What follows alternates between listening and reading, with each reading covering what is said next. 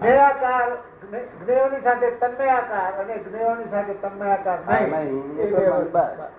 આપણે સમજમાં આવે છે સમજ આવ્યું હા બસ આવ્યું એટલે જ્ઞાન જ્ઞાન વાત બહુ સમજવા જેવી છે બધી જ્ઞેય જ્ઞેય એટલે શું છે જ્ઞેય જ્ઞેય એટલે શું જ્ઞેય અને દ્રશ્ય બે જ વસ્તુ છે આ જગતમાં હા અને પોતે દ્રષ્ટા અને જ્ઞાતા છે બસ એટલું જ છે સંબંધ બીજો કોઈ સંબંધ નથી તેમાં અહંકાર થી આ મારો વાઈફ થાય આ મારી મામી થાય આ ફલાણી થાય બધું આ બધું ઊભું થઈ ગયું બધું ભ્રાંતિ થી એટલે ધ્યેય એટલે જાણવા યોગ્ય અને જ્ઞાતા એ જાણનાર આપ જ્ઞાતા ના કહેવાઓ હા શું ના કહેવાઓ જ્ઞાતા કારણ કે જ્ઞેયને તમે જાણી શકો નહીં હમ.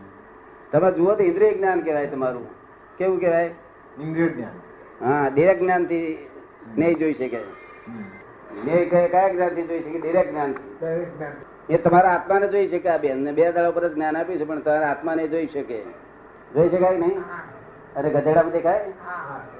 કૂતરામાં દેખાય બધાનો આત્મા દેખાય ને શેને જતી છે દિવ્ય ચક્ષુ હા દિવ્ય ચક્ષુ એ હજી મારે અત્યારે કોઈ સમજતો નથી મને બધું હા એ કહીને અત્યારે તો હું હજી સમજતો નથી ના પણ આવું વાત સાંભળવામાં તો આવી આજે હા, સાંભળવાનું ચાલે. કોઈ દાડા આવું પુસ્તક હોતું જ નથી આવી વાતે નથી હોતી બધા હતા વગેરે પુસ્તક વાંચ્યા છે ને પણ આવું ના મળે આ તો આ તો દસ લાખ વર્ષે ઉભું થાય છે હમ.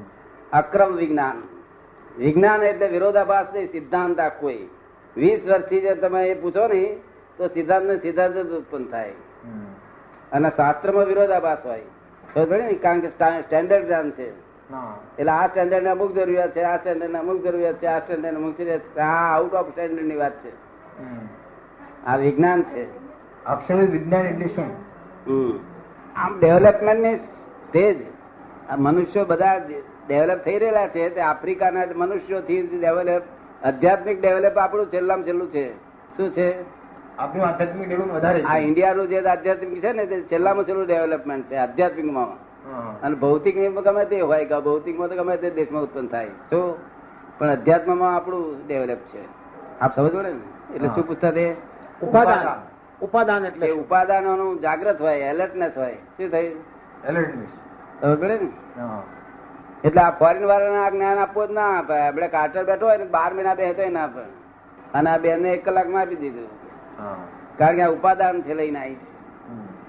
કારણ કે જે ઉપાદાન પુનર્જન્મને પણ જા- માને છે શું માને છે પુનર્જન્મ આ ઇન્ડિયા સિવાય બહારના લોકો પુનર્જન્મ જ સમજતા નથી હમ. શું નથી સમજતા પુનર્જન્મને.